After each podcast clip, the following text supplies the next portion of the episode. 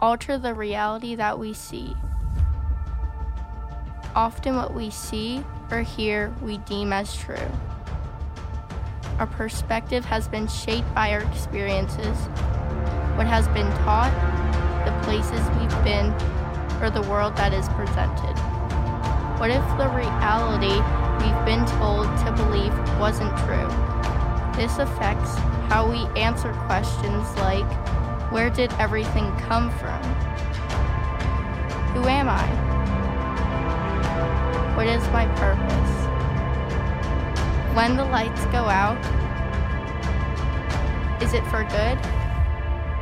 You may only hold a fragment of the truth of the world instead of the full story of reality.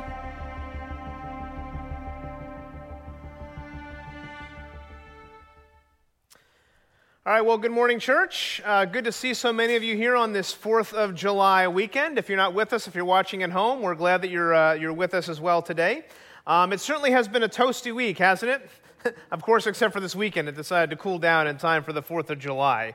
Uh, so we're thankful for that. Um, if you're new with us this morning, we just completed a study on the book of Hebrews, and we are launching into a new series that we're calling The Story of Reality Navigating Today's Worldview Divide. Now, this series I think is timely because I believe really one of the most important things Christians can do today is understand their own worldview and the, the worldview of those that are around us. Because have you ever had a conversation with someone that you, and you felt like in the midst of that conversation, you were using the same words, but you were meaning something totally different? Right? Or, or you, were, you were approaching a similar issue from two completely different perspectives, and it felt like in the course of that conversation, you and the other person were living really in a different reality. Now, why is that? why do we feel that way? Well, I think at least part of the reason is we spend much of our time around people that agree with us, or we listen to sources that we agree with. We, we sometimes can live in an echo chamber. Right, right, take cable news as an example, right? If you turn on any of the major networks on any given night, you will get a different spin or an emphasis on the news on that evening. You get a certain narrative from each different source. And a second reason is that we allow the media that we consume to nudge us in certain directions. So I'll, I'll, offer this example as well. Has anybody ever seen the Netflix show Stranger Things? Right? It's, it's one of Netflix's most famous, most popular shows that's out there. It's due for a fourth season in the coming year. Uh, the show takes place in a small town called Hawkins, Indiana, uh, during the 1980s. So if you love 1980s pop culture, this show is going to really uh, hit you where you want it to hit you. Um, if you grew up in that area, you'll love those pop culture references. Now, the main characters are a group of adolescent children who fend off monsters from a separate dimension known as the Upside Down. There's many supernatural elements in the show. In fact, this is how one character describes this upside down dimension. He says this He says, It's a dimension that is a dark reflection or an echo of our world. It's a place of death and decay, a plane out of phase, a place of monsters. It is right next to you, and you do not even see it. Now, that sounds like something like right out of Ephesians 6, where Paul talks about the supernatural demonic realm. But when these kids are confronting the upside down and the monsters that it produces, where do the kids go for advice if you watch the show? Do they go to spiritual advisors? No, they run right to their, their middle school science teacher. So they confront this supernatural problem with a naturalistic solution. And if you're watching the show, what's the message that you're taking away? There's no such thing as the supernatural. Science can explain everything. But is that true? Or is that just an example of a type of worldview that the show is putting out there trying to explain reality? Now, Stranger Things is not the only show that does this. All shows do this. Everything you watch, every song you listen to, every article you read is putting forth a view of the world, and they're trying to influence, influence us. They're trying to explain or tell the story of reality. However, often, people only have a piece of the puzzle. So let me show you a picture that would help illustrate this. This right here um, is a unicorn puzzle. Yes, I know it's a unicorn puzzle. It's a puzzle. It's my daughter's puzzle that she puts together and takes apart every single night. Right before bed, she's going to say something like, Daddy, I want to do my unicorn puzzle. And she, and she has done this many times, and inevitably, as she's putting this puzzle together, she's going to stop and she's going to say, Ah, Daddy, I need help getting the bigger picture. I need help putting it all together. And so I'll help her find the last pieces so she can complete the puzzle and get to the big picture. And then she's going to take it apart and she's going to want to do it again the next night. Worldviews are like puzzles, as you can see from our set pieces behind me. There's a number of different pieces that we need to fit together in order to get to a coherent whole, in order to see the big picture. And to put a worldview together, a full picture of a worldview, it takes time, it takes effort, it takes thought, and it takes faith. Otherwise, as you heard in the opening video, you're just going to get a fragment of the bigger picture. Now, sadly, I think when it comes to worldview, most people do not exert the effort to put the whole puzzle together.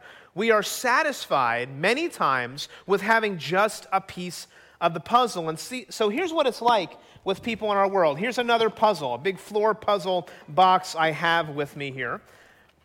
And what we do is, again, we're satisfied with just having a piece of this puzzle. We open up the box, and instead of taking all these puzzle pieces out and putting them together in a coherent whole, what we do is we just dump the box out, and the puzzle pieces are just scattered all over the floor, and we say, ah, like my daughter, it's too hard. We're going to pick up two pieces and put them together, and then we're going to build our whole worldview on just a piece of the puzzle. We scatter those pieces all over the floor. We pick up one, two, maybe three pieces, and we build our whole view of the world based on that fragment. For many of us, our worldviews are like pieces all over the floor. And so then you can see why people have a hard time communicating with each other because we're all holding just a piece of the bigger picture of reality. So look back at this puzzle of the unicorn. Right? If, if I only had the section of this puzzle that had stars in it, you, what, what, what would you surmise from the whole picture? You, you would know maybe the puzzle is taking place in outer space, but you wouldn't know much else about it. Or if you just had the piece of the puzzle that showed like the unicorn's head, you would know, well, a unicorn is involved, but you didn't know much else about the puzzle. It's only when you see the whole puzzle, the whole picture of reality, put it together, that's when you can see the whole. And th- again, this is why we talk past each other. We're often looking at different pieces of the puzzle without seeing the big picture. And so, in a sense, it is really like we're living in, in a different reality. Now, you might say, Pastor Bob, why does this matter? Why, do, why does your daughter's puzzle matter? Why do puzzle pieces on the ground? Why does it matter? It matters tremendously. Because, if, again, if you want to understand the breakdown that's going on in our world, it comes down to a conversation and understanding of world view. Do you know why? Do you know, it, this is why it matters. In the words of Dr. Voddie Baucham, we behave in accordance with what we believe. This isn't just a theoretical thing. We behave in accordance with what we believe. In other words, your behavior, how you live in this world, is a direct result of what you believe. Not what you say you believe, but what you really and truly believe and that motivates you every single day. And if your view of the world is based only on one piece of the puzzle and not the whole picture, you're probably going to have some faulty beliefs about reality that are influencing the way that you live every single day. Now, the Apostle Paul knew this really well, right? In fact, he wrote a whole letter to a church in a city called Colossae.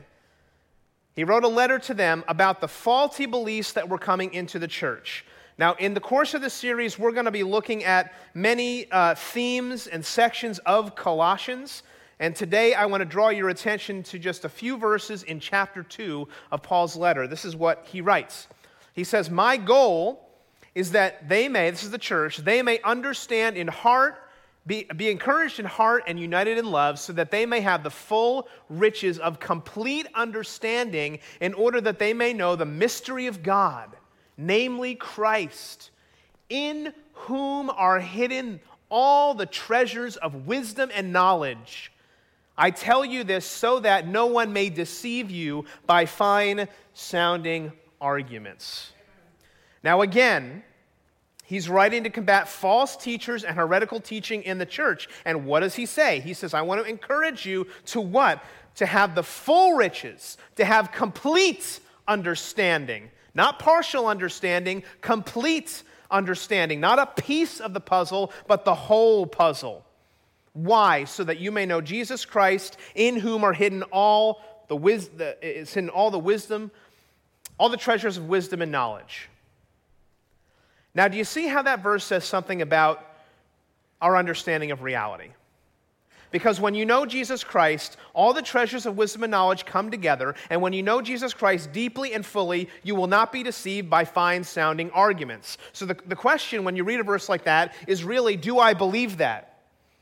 Do I really believe verse 2? Do I believe that in Christ are hidden all the treasures of wisdom and knowledge? Because here is my concern, and just, just pastorally, I would say, um, and even looking at myself sometimes, Many Christians don't functionally believe this. Right? We pay lip service to Christ, but our view of the world is shaped more by cultural narratives than the gospel. That just because you attend church, just because you read your Bible, just because you listen to Christian music does not necessarily mean that you have a Christian view of the world.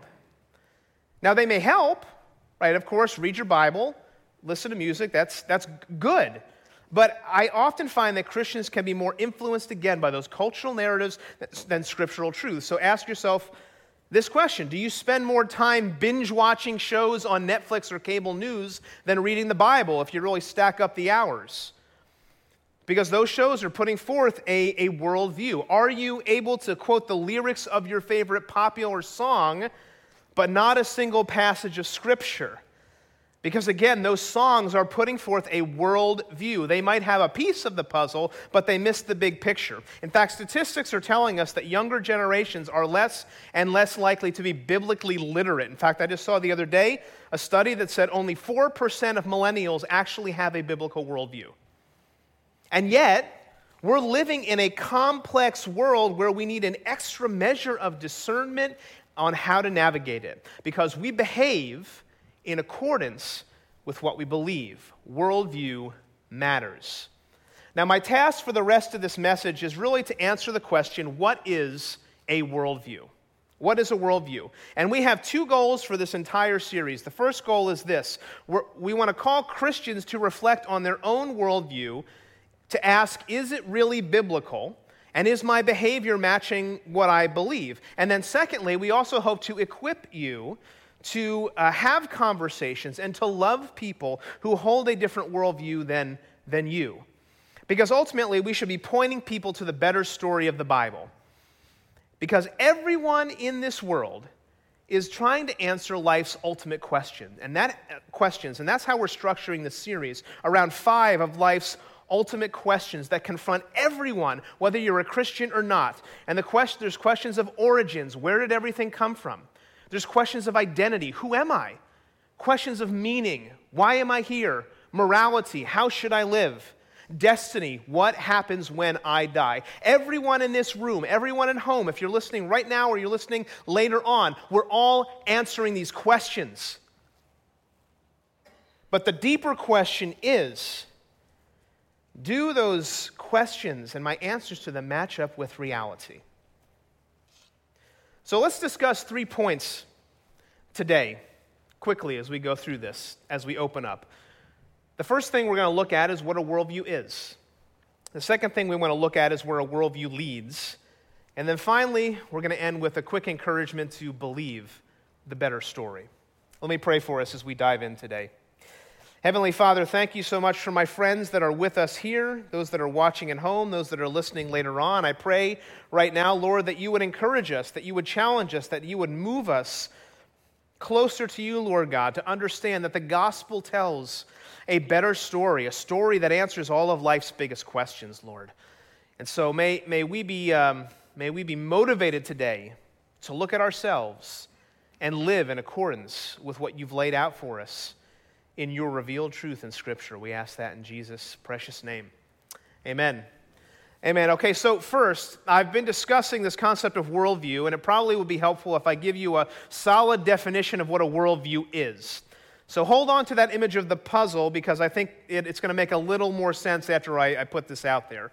Um, James Sire, in his excellent book, The Universe Next Door, defines worldview this way. He says, A worldview is a commitment, a fundamental orientation of the heart that can be expressed as a story or a set of propositions, which are assumptions that may be true, they may be partially true, or entirely false.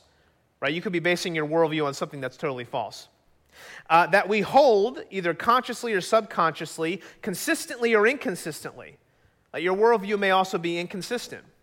And uh, about the basic constitution of reality, and that provides the foundation on which we live and move and have our being. Okay, so that is a that's a great definition. That's really thorough, but it's also really academic. So let me just put it in layman's terms. A worldview is your picture of reality. It's how you interpret the world. So if I give you an illustration that goes beyond the puzzle, a worldview is like glasses. Right? I've been, uh, I've been wearing glasses for a number of years. I can see without my glasses. But when I put them on, everything becomes sharper. I can read words at a distance. I can see definitions of leaves on a tree. Without my glasses, everything is unfocused to some extent, and I could, I could actually mistake something close up if I'm farsighted or something far away if I'm, if I'm nearsighted. Because here's the truth everyone has a worldview. Everyone has a worldview. Everybody sitting in here today, you have some kind of worldview that you are living out. And our view of the world is shaped by many, many factors our family, where we were born, the era in which we live, the circumstances that happen to us. We develop a so called philosophy of life. And it's unique to human beings, right? Because each of us is made in the image of God. We, because we're made in the image of God, we demand, we want an explanation to life's biggest questions, like why am I here? Where, why is there suffering? What happens when I die? That's unique to human beings. Now, if you're a dog lover out there, maybe your dog right now is sitting at home, or maybe if you're at home, your dog is sitting next to you. Dogs are great. I love dogs too. But I guarantee you that your dog right now is not sitting at home licking you know, his paws and, or eating his food and contemplating his dogness. He's not sitting there and saying, Bark, bark, bark, why am I here? Why am I a dog? He's not doing that. It is unique to human beings. We want reasons, we want to answer these questions. Everyone has a worldview. And again, the big question we have to ask is Does my worldview represent reality? Or am I basing it on faulty assumptions? just a piece of the puzzle. And again, my contention is that many people live life grasping at a bunch of scattered pieces on the ground. We're pulling them up, we're trying to see what's going on in the world, and we're just getting a bunch of random pieces of reality and trying to make sense of what's going on. Most people pick up elements of the truth or untruth, and we never actually complete the puzzle. Because when we develop a worldview, when we complete the puzzle, we put our beliefs into a coherent, consistent whole.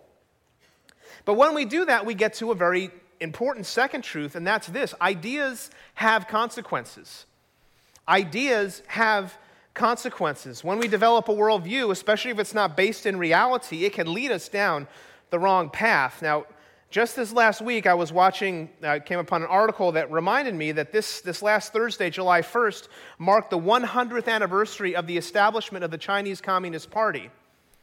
Now, communism as an idea has had devastating consequences over the past century. They have a worldview, right? Uh, uh, and this is the legacy of the CCP. It's, it's millions of abortions due to a one child policy. It's oppression of Uyghur Muslims in a certain section of the country. It's the development and ex- exportation of a terrifying surveillance state, and it's the suppression of religious freedom. And if you look back over the course of history, whenever communism has reared its head, people have died. Millions of people have died. Ideas have consequences. And so Nancy, author Nancy Pearcey makes this correct observation about the effects of worldview. She says worldviews are not the same as formal philosophy. Right? So you don't have to be a formal philosophizer to come up with this. Otherwise, it would only be for the professional people.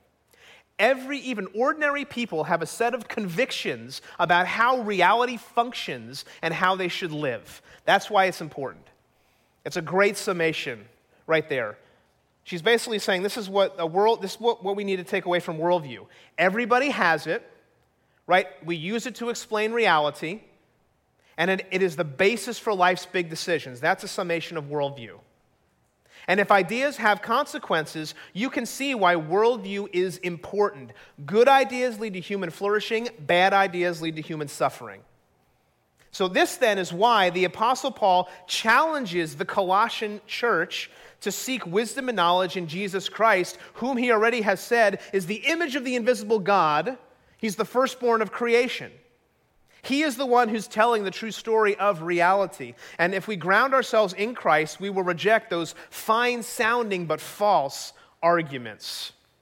So Paul continues in verse 6 and 7 of chapter 2. He says this So then, just as you received Christ Jesus as Lord, continue to live your lives in him, rooted and built up in him, strengthened in the faith as you were taught, and overflowing with thankfulness. Amen. So remember the context of these verses.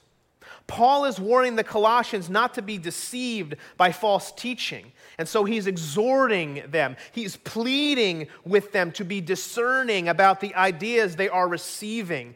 And so, in this context, what he's talking about is a dangerous idea derived from local Jewish folk beliefs, which revolved around a form of angel worship. Paul encourages the Colossian believers to reject this false worldview and instead ground themselves in Christ. So, that word rooted recalls the image of a tree.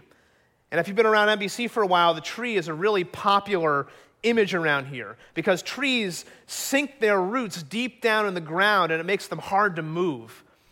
He says you need to be built up, which has the image of a building coming together, meaning the church, the body of Christ, is grounded in the gospel and builds one another up so we can impact the world.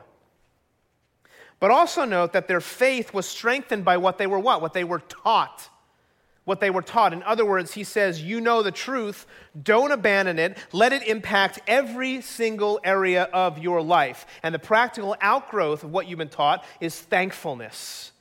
So, to sum up what Paul said here, he says a Christian worldview is developed when the gospel of Jesus Christ changes the hearts of a believer, and then we receive correct teaching about the world, and then we ground our lives so deep in Him that it affects every single part of how we live. In other words, our worldview shapes how we live. But in our modern world, it often works the opposite way. And it looks a bit like this. This comes from the book Making Sense of Our World by John Stonestreet, and the image is called Living Backwards. This is not how a worldview is supposed to work, but often it does, because in this paradigm, basically, our, be- our behavior drives everything. Our behavior then influences our values, and then those values trickle down to influence our view of the world. So, just to, just to be practical, this is the person who sleeps with whoever they want and then justifies that behavior by making it fit into a worldview narrative.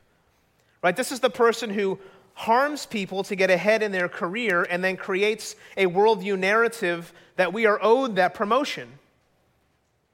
So, the question we should ask ourselves when we look at an image like this is Does your worldview flow from a life transformed by Jesus, or are you living backwards, making your view of the world conform to your behavior rather than the other way around? And I think this plays out very practically in three really specific areas of life the areas of success, suffering, and raising children.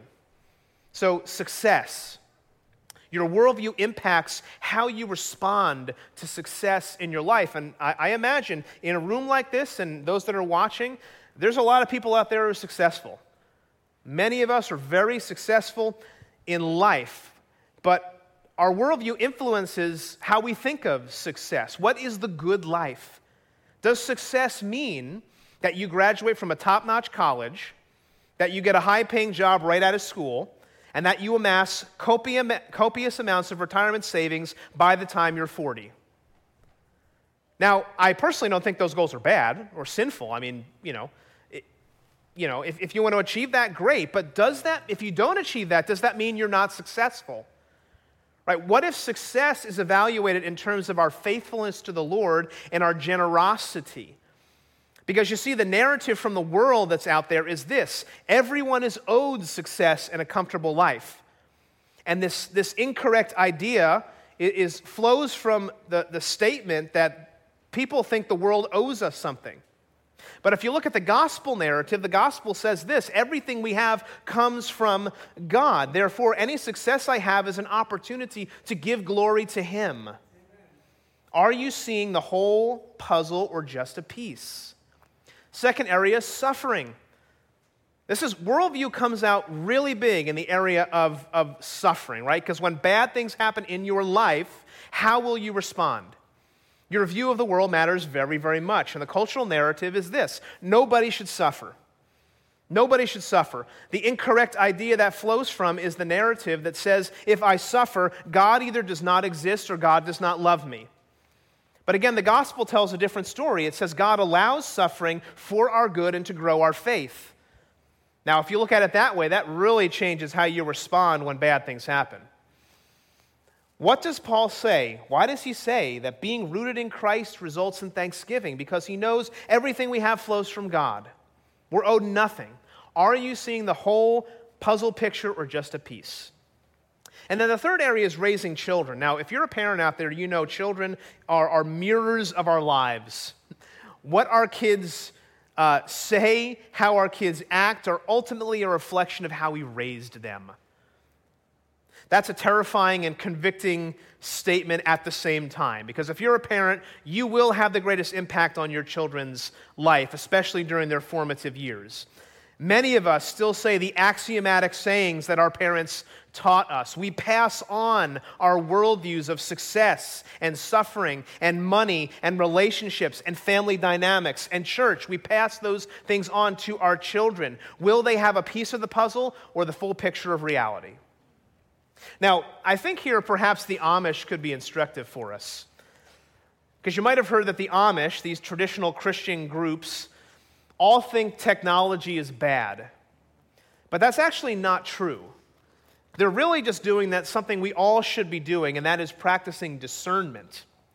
So, when an Amish community member is interested in using a new technology, what happens is the community comes together and asks whether it would be helpful or harmful to relationships in the community if we took that new technology in. They're, they're letting their worldview impact their behavior. In fact, in one case, a community member wanted to buy a hay baler to make his work more efficient. But the community came together and they wondered how that would affect relationships if workers no longer had to work with each other. Or another, another Amish person wanted to run a propane gas into their family's be- bedroom so they could each have a light on at night. But then the community wondered whether that would separate the family in the evening, where they'd previously shared uh, the evening together in the living room. And so they rejected both ideas, not because they didn't want to use technology, but because they saw how that technology would impact their family dynamics. So you and I might come to different conclusions than the Amish about certain technologies, but it would be wise for us to ask the same sort of question. Like, how will a smartphone, not a propane gas thing, or the social media app on my phone affect relationships within my home?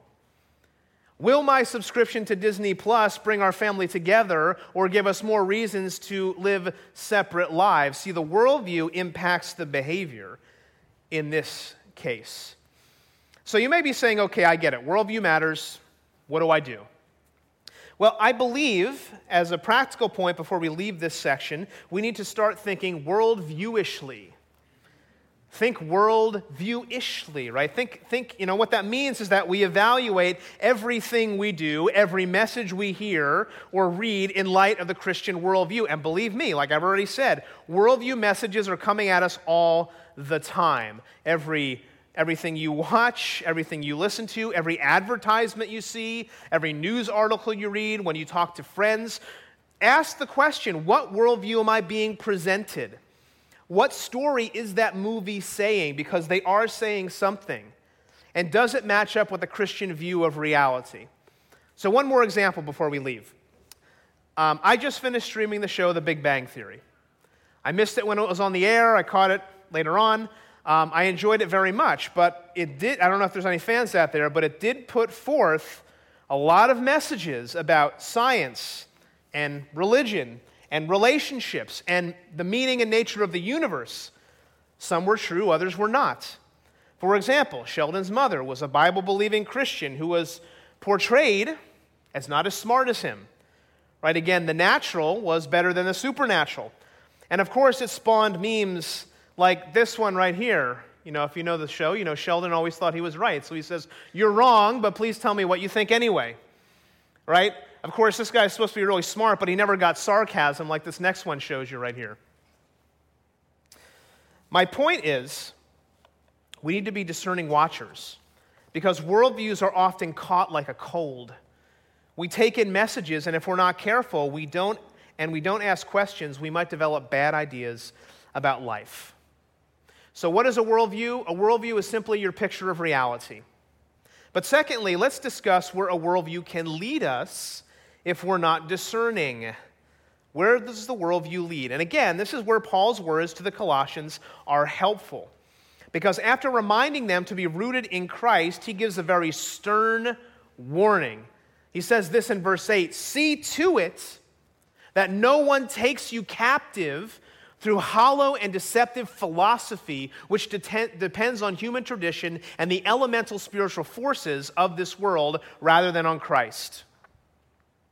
Now, this right here is really the key verse for this entire series. This verse is why worldview is so important. Because if we don't pay attention, we could easily be lured away, taken captive by hollow and deceptive philosophy. This begins a section in verses 8 to 15 where Paul is offering a strong rebuke against false, the false teachers at Colossae. He's warning the believers not to drift away into these bad ideas. And what does he say? He says, See to it that no one takes you captive. Now, pause here. This is strong, strong language. There's urgency, there's passion in it. And the phrase, see to it no one, is used several times in Paul's letters, and it always refers to a danger being faced. In other words, this verse right here is a flashing sign that says, danger, danger, danger. The second phrase, take you, take you cap, that says take you captive, shows the power that these ideas can have. And we can understand this, right? I mean, we live in, in a world of 30 second messages that are trying to capture our hearts quickly, to sink their teeth into us. And before we know it, we can be taken away and devoured by those ideas. How will you be taken captive? By hollow and deceptive philosophy. And you know what these philosophies are like. They're like fast food. These philosophies are like McDonald's and Burger King and Wendy's and, yes, even Chick fil A. They might taste good going down, but the nutritional value is empty calories, even destructive. That's what this philosophy is like. It's hollow, it, leads to nowhere good. In fact, the term philosophy, this is the only time Paul uses this word in all of his writings. But, but it was a common word in the ancient world. In fact, some people believe that the problem in Colossae was philosophical rather than theological. In other words, that there was, a, there was a cultural narrative that was popular in Paul's day that was making inroads into the church. Not a specific theological problem, but still there were huge implications. And, and so for us, we, we should ask are there cultural narratives today that are making their way into the church, narratives that come from secular sources rather than scripture. That seems to be what Paul is saying here, and it has worldview implications. Because these narratives, Paul says, are founded on human tradition and elemental spiritual forces, not Christ. And those forces could be, could be something like magic.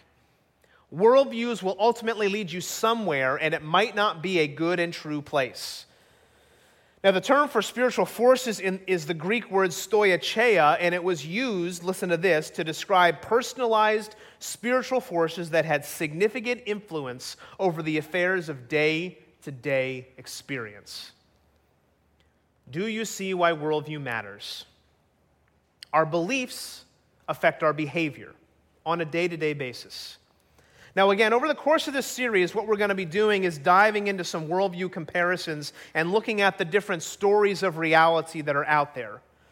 Briefly today, I want to I wanna mention what I think is the most dominant, dominant narrative in our culture today, and that's the narrative of secular humanism.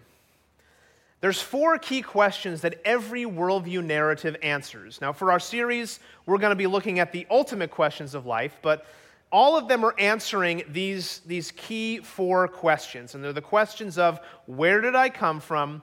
Why am I here? What's wrong with the world? And how can it be made right? So let's compare quickly secular humanism and how they answer the questions and what a biblical worldview would say. So the first question is where did I come from? How does secular humanism answer that? Well, secular humanism is based on a materialistic worldview. This worldview says that you and I, where do we come from?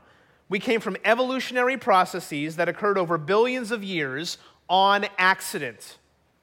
And the implication is that the reason we're here is simply an accident. Science and the scientific process are arbiters of the truth. Scientists are the new priests in this worldview. Now, if you contrast that with the biblical worldview, what does it say? It says that you and I were created by a, a personal God in his image out of love.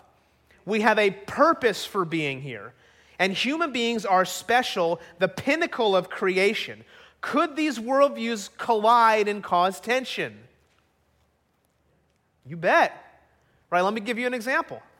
Does anybody remember the story of Harambe the gorilla from a few years ago? Right? If you didn't know, Harambe was a 17 year old silverback gorilla who was killed at the Cincinnati Zoo in 2016, which feels like a lifetime ago, when a toddler fell into his enclosure. Right? There's a video online you can still look up where Harambe is dragging the toddler through the water in the enclosure that's going to make any parent's heart jump right into their throat. So, to save the child, the zookeepers decided they had to shoot the gorilla in order to save the child's life. Now, you might be saying, well, that's not even controversial. Why are we talking about it? And yet, you may remember, it was very interesting to see the cultural conversation after the fact. People thought this action shouldn't have been taken. In fact, there were even shirts that were created to commemorate the gorilla's death. Why? Because Harambe was an endangered species in fact, some scientists argue that because there's plenty of human beings on the planet and because there were so few silverback gorillas, perhaps Harambe's life was more important than the child. Look at what Dr. Bron Taylor, a PhD at University of Florida, wrote in the Huffington Post at the time. He says this. This is long, but it's important. He says some environmental philosophers and scientists, however, contend that an individual member of an endangered species is more valuable than an individual human being. Or, as a conservation biologist, Reed Noss, put it to me recently, the value of an individual decreases with the size of its population. Do you see the worldview implications here? He says, Our reactions to the value of humans and other animals are typically shaped by culturally deep religious roots. So it's religion that affects it. And then he says, and perhaps this case of Harambe's death will help those who are skeptical of the religious ideas that undergird human supremacy to leave them behind once and for all. It may be that the corresponding conservation policies and efforts follow if such a value transformation spreads. And then, of course, he concludes this way I hope that zoos will soon and universally be on the leading edge of this transformation rather than reinforcing ancient and self serving human conceits. So, do you catch what he's saying here? Right? Human beings are less valuable than the gorilla because there are more of us. Where would that have led if you had that mindset? How would that have played out differently? Harambe and the toddler. Do you think there's a worldview issue here? Yes. Second question why am I here? Well, in the view of secular humanism, because we're a product of evolutionary forces and we're here by accident, our main purpose here on earth is to consume and to enjoy. And so, how does Paul summarize it now? He says, he says Let us eat and drink, for tomorrow we die. Well, the, that worldview will lead to certain behaviors and the justification of some behaviors. By contrast, the biblical worldview tells us that we were created in God's image and we have dominion over the earth. We are, we are to seek the welfare of the city and human flourishing that brings glory to God. And ultimately, we are to tell people about Jesus so they can be saved. Will these worldviews lead to different places? Yes. Third question what's wrong with the world? Now, this is a major question for the younger generation. All the statistical surveys tell us that young people are concerned with what is wrong with the world and they want to do something about it. Injustice, climate change, inequity. And it, in fact, a lot of those concerns are biblical concerns. But how does secular humanism define this problem? People are just not educated on the issues. Right? Lack of education is what is wrong with the world. But the biblical view has a very different answer. It's the answer of human sinfulness. The world is broken because we have rebelled against our holy creator God. And we've attempted to usurp his authority and have decided, decided to live selfishly. Education won't, sa- won't save us, only surrender to Jesus Christ, our true King, will. How do, we, how do we fix it? That's the last question. Well, I just told you. Secular humanism says we just need more education. And when we are properly educated, we will do something about these problems, right? Now, I'm not saying education is bad, but it doesn't get to the core problem of the human heart. Only the biblical worldview takes us there. Only the biblical worldview gets us to the true story of reality. Because in that worldview, the solution to our problem is transformed hearts that are motivated by our true purpose giving glory to God, loving our neighbors, and advancing his kingdom. And you know what? If you look at the course of the church history, you will know that every single revival in the, in the history of the world has a social component to it as well. In other words, when, lot, when hearts are transformed, so is the world. And so, again, do you see how these worldviews are in conflict? They answer the key worldview questions in entirely different ways, and they lead to entirely different places. Our, uh, one worldview has some pieces of the puzzle, the other worldview sees the whole picture of reality. They go to different places. What is a worldview? It's your picture of reality. Do worldviews lead somewhere? Yes, they do, but not always to the truth. So, my exhortation quickly as we finish today, and Paul's exhortation of the Colossians as well, is this we have to believe the better story. We have to believe the better story. And now, over the course of this series, we're going to answer these ultimate questions. We're going to give you t- tools on how to have conversations, but we also need to look at our own hearts and we need to ask Am I believing the better story? Has the gospel gripped my heart in such a way that it changes the way I interact with people, the way I handle my money, the way I look at success, what I teach my children? Do I truly have a Christian world view? Because when you do, it changes everything. Like, do you believe Colossians 2 9 and 10, which says, For in Christ, all the fullness of the deity lives in bodily form and in Christ, you have been brought to fullness. He is the head over every power and authority. Do you see what Paul is doing there? Next slide, please. He has just warned them about deceptive philosophies. Now he pivots and he tells them about the supremacy of Christ. In other words, he is saying, Why would you even bother with those other worldviews that aren't true? Christ and Christ alone can offer what you seek in him you will find the answer to all of life's greatest questions. Only in Him will you discover where you came from because He made the world. Only in Him will you realize your purpose for being here because He has given you a mission. What's wrong with the world? People have rejected and rebelled against him. How do you fix the world? You recognize that he is the head over every power, over every authority. He is our ruler, he is our king. We bow our knees before him, we die to our flesh, and we receive life. That is the better story, the story we were meant to live.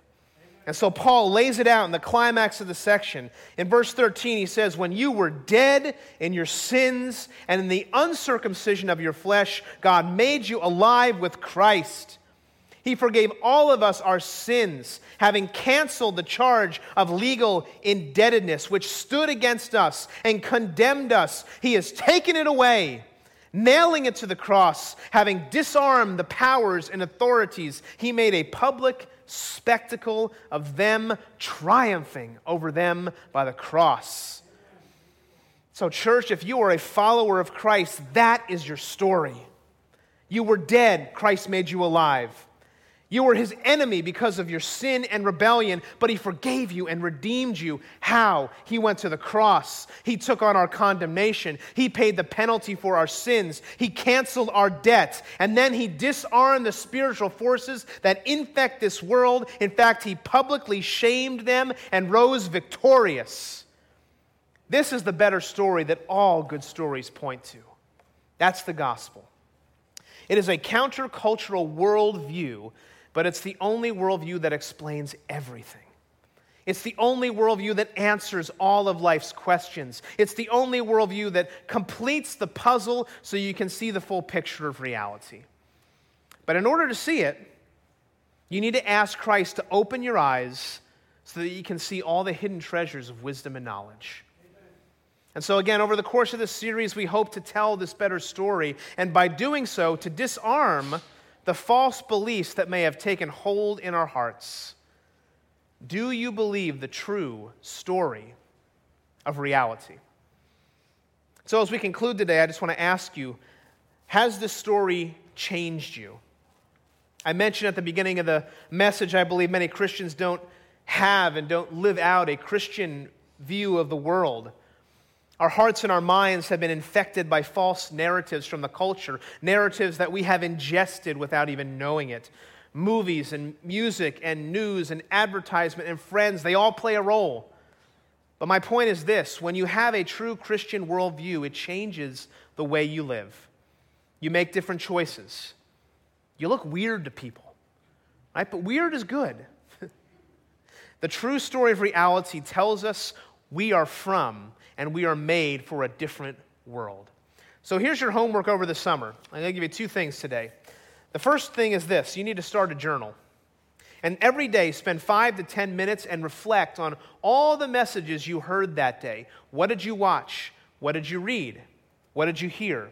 And ask yourself do those things match up with a Christian view of reality? And then, second, you have to begin a conversation. Because this series, yes, is meant for you to reflect but it's also meant for you to act. Don't be afraid to ask someone, why do you believe that? Or why do you act that way? And start to observe the answers people give. Because eventually, as we equip you, you'll be able to take that conversation deeper and point those you influence to the story of reality. Let me invite the worship team to come on stage. They're going to do one song before communion. And as they come, I would just say my prayer is that both we, and the people we love will no longer have puzzle pieces scattered on the floor, but a finished product that points people to Christ, in whom are hidden all the treasures of wisdom and knowledge.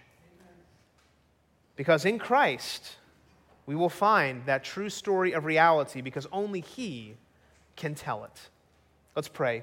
Heavenly Father, thank you so much for your goodness and your grace, Lord. Um, Father, thank you for your word, your revealed truth. Thank you for uh, Jesus Christ, who you have given for us, that you have saved us because of his sacrifice. Lord, all of us are asking questions about life, the big questions, and we're all giving answers to them, Lord God. But help us, motivate us, pull us back to the, the revealed truth that you give us in your word and in your Son. Thank you, Jesus, for your sacrifice. And thank you for telling that better story. Help us to believe that today, we ask in Jesus' name. Amen.